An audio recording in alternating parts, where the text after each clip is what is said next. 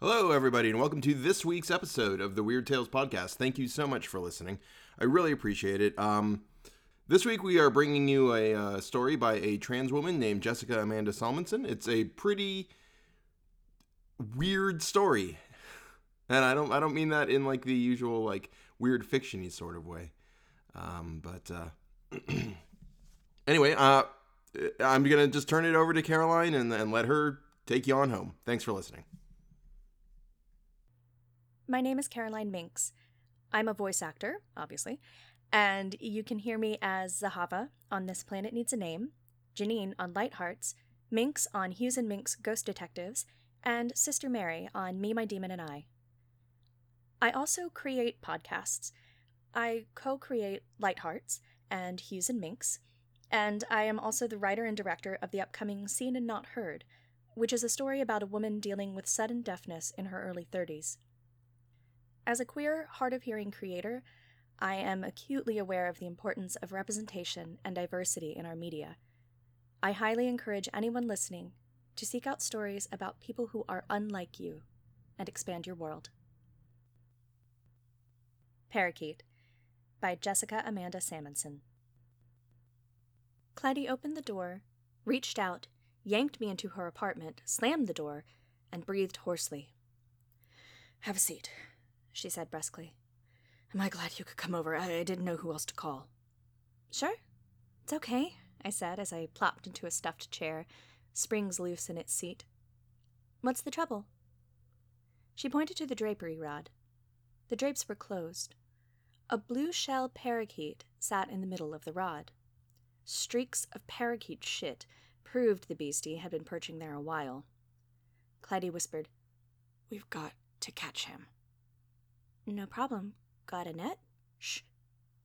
We've got to catch him and wring his neck. The parakeet stepped sideways along the rod, trying to get closer to where Clytie was whispering.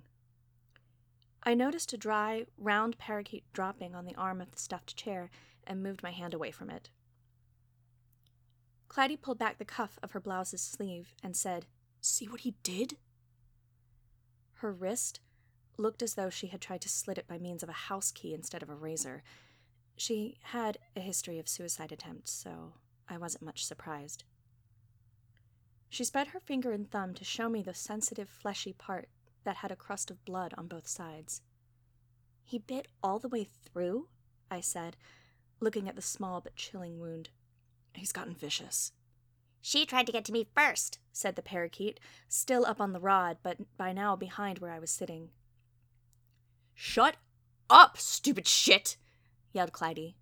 You're the shit! You're the shit! said the parakeet as he fluttered downward like a hawk. He came right over my head and for a fraction of a second was in Clytie's face. Then he sped to the top of the draperies, to the far end away from us. Clytie's nose had a half dozen tiny white welts. You see? she said with an almost calm exasperation. He wants to kill me. She tried to kill me first, the parakeet exclaimed. I said, I didn't know you taught your bird to talk. I didn't. Well, he certainly has picked up some unusual phrases. It's almost like a conversation. Yes, it is, but he's lost his mind. So we. She dropped her voice. So we've got to kill him. Can you give him away? He knows all my secrets. I can't give him to anyone. Besides, he's too dangerous. laughed the parakeet, puffing out his feathers and bobbing his head like a playful, innocent fellow. You've seen what he did to my wrist, and just now he tried to get to my eyes. Nose, I corrected. You've got to help me get him. It won't be easy. I stood from the chair and looked up at the bird. I stuck out one finger sideways and said, Here, birdie, birdie. Here, birdie, birdie. He flew right down to my finger and started preening. See? Nothing to it, I said, turning a smiling face to Clytie. Hold him, quick. Oh, look out! Ow! I exclaimed and shook my hand before I could control my response. The parakeet fluttered across the room and landed on the edge of a lampshade. The shade wobbled. Mean little bugger, I remarked, putting the tiny wound to my mouth. I hadn't seen Clytie get the broom, but she had one. She batted at the bird. She gave it a good whack, but the broom straws parted enough that the bird was hardly dazed.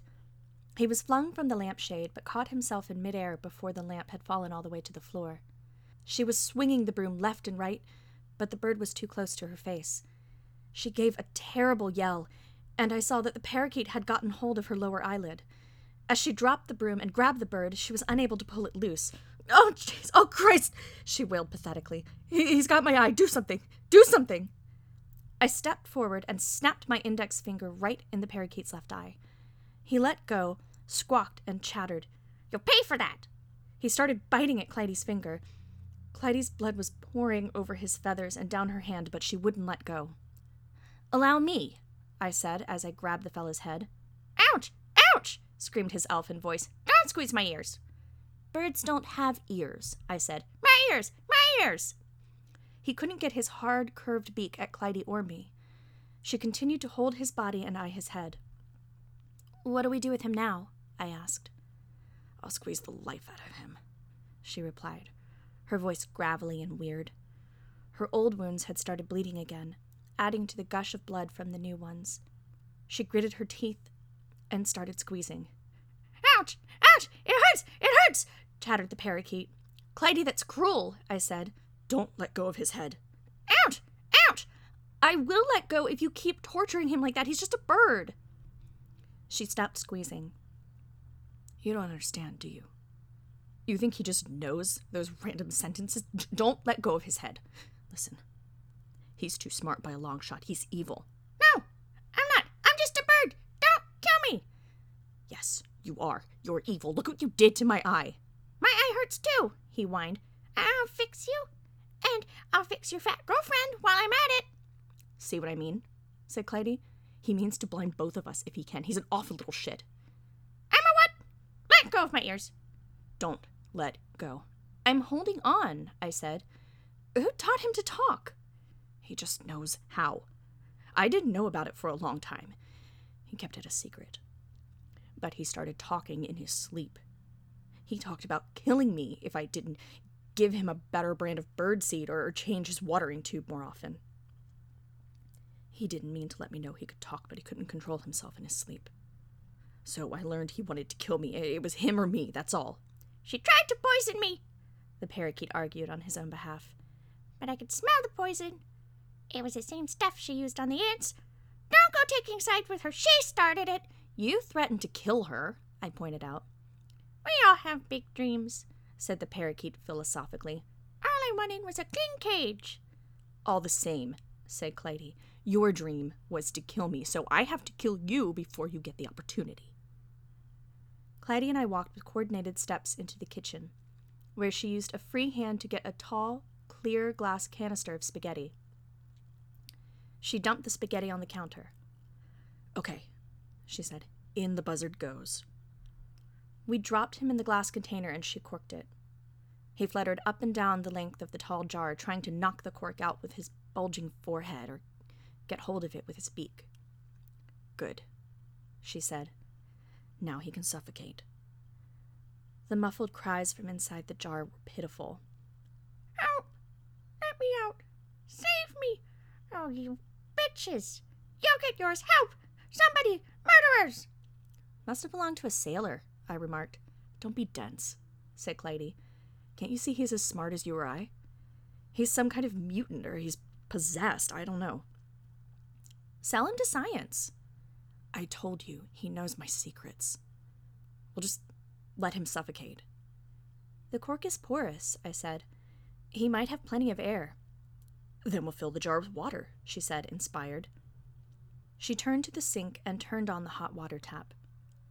She waited until it was good and scalding. Then she pulled the cork out far enough to allow hot water into the container. Oh! Ouch! No! Help!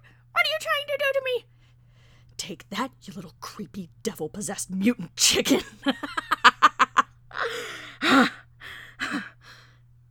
Clytie was losing her mind. The soaked, scalded bird flopped around and shouted while she kept laughing. She wasn't paying enough attention to the top of the container, so that the hot water scalded her own fingers. She suddenly let go of the tall, thin jar and it shattered in the sink. She groped for the flopping, complaining bird, but got hold of some of the broken glass instead. The bird darted over the side of the sink and plunged to the floor. He was too wet to fly. Stomp on him! Clytie screamed, trying to step on him herself. He scuttled along under the edge of the oven and evaded her. Quick! she ordered. Stomp him! I half heartedly tried to obey, but only managed to kick him across the tiles. He regained balance and flap crawled into the living room, squawking the whole way. Clytie wrapped her bleeding hand in a towel, armed herself with a butcher knife, and we both went into the living room. I said, I'm not so sure about this, Clytie. The parakeet exclaimed, I've had enough, he scolded. There's no forgiving either of you now. I won't let you off. We heard him threatening, but it took a while to figure out where he was hiding. He was behind the bookcase, a big one crammed with books and impossible to move. As Clytie scattered books onto the floor, the parakeet hopped to the other shelves and behind other books. Soon there were so many books on the floor we could hardly walk in the living room. The bird had gotten to the very top shelf near the ceiling and was still threatening our lives. You've sided with the villain of the story, you cunt, the bird said to me. I was only living my life in that cramped cage, causing nobody grief, and because I talk in my sleep and think big thoughts, she wants to kill me. Is that brave or something? If you were small as mice, you wouldn't think nothing of a life like mine. It's because you're big, abusive bullies. Bullies deserve to die. When I've finished you off, I won't even feel guilty. It will be self defense. Say your prayers, you stupid bitches. Oh, yeah? And how do you propose to do it, huh? Big talk for a stupid chicken shitted little creep who can't even come down from up there. The parakeet took the bait. He dive bombed right around the swishing butcher knife and went straight for Clytie's eyes. She was swinging the knife so wildly I didn't dare get close enough to help. Then she stumbled over the books and fell on her stomach, groaning. When she rolled over, I saw the butcher knife deep in her gut. Blood was getting all over the books. She kicked her legs three times, then lay still staring at the ceiling. The parakeet ruffled its drying feathers as it stood on one of the emptied shelves. He said, Now it's your turn, cunt. I backed toward the door. The parakeet strutted back and forth on that one shelf, muttering to himself in a crazed manner. He didn't dash at me, however. I slipped out and slammed the door behind me, I called the police from a neighboring apartment. When they came, we went into Clytie's place. There was Clytie, sprawled out on her books, blood on everything. The lamp turned over. The police officers gawped at the bloody towel, the track of blood from the kitchen, the ragged crimson streak at Clytie's wrists, one of her staring eyes strangely swollen.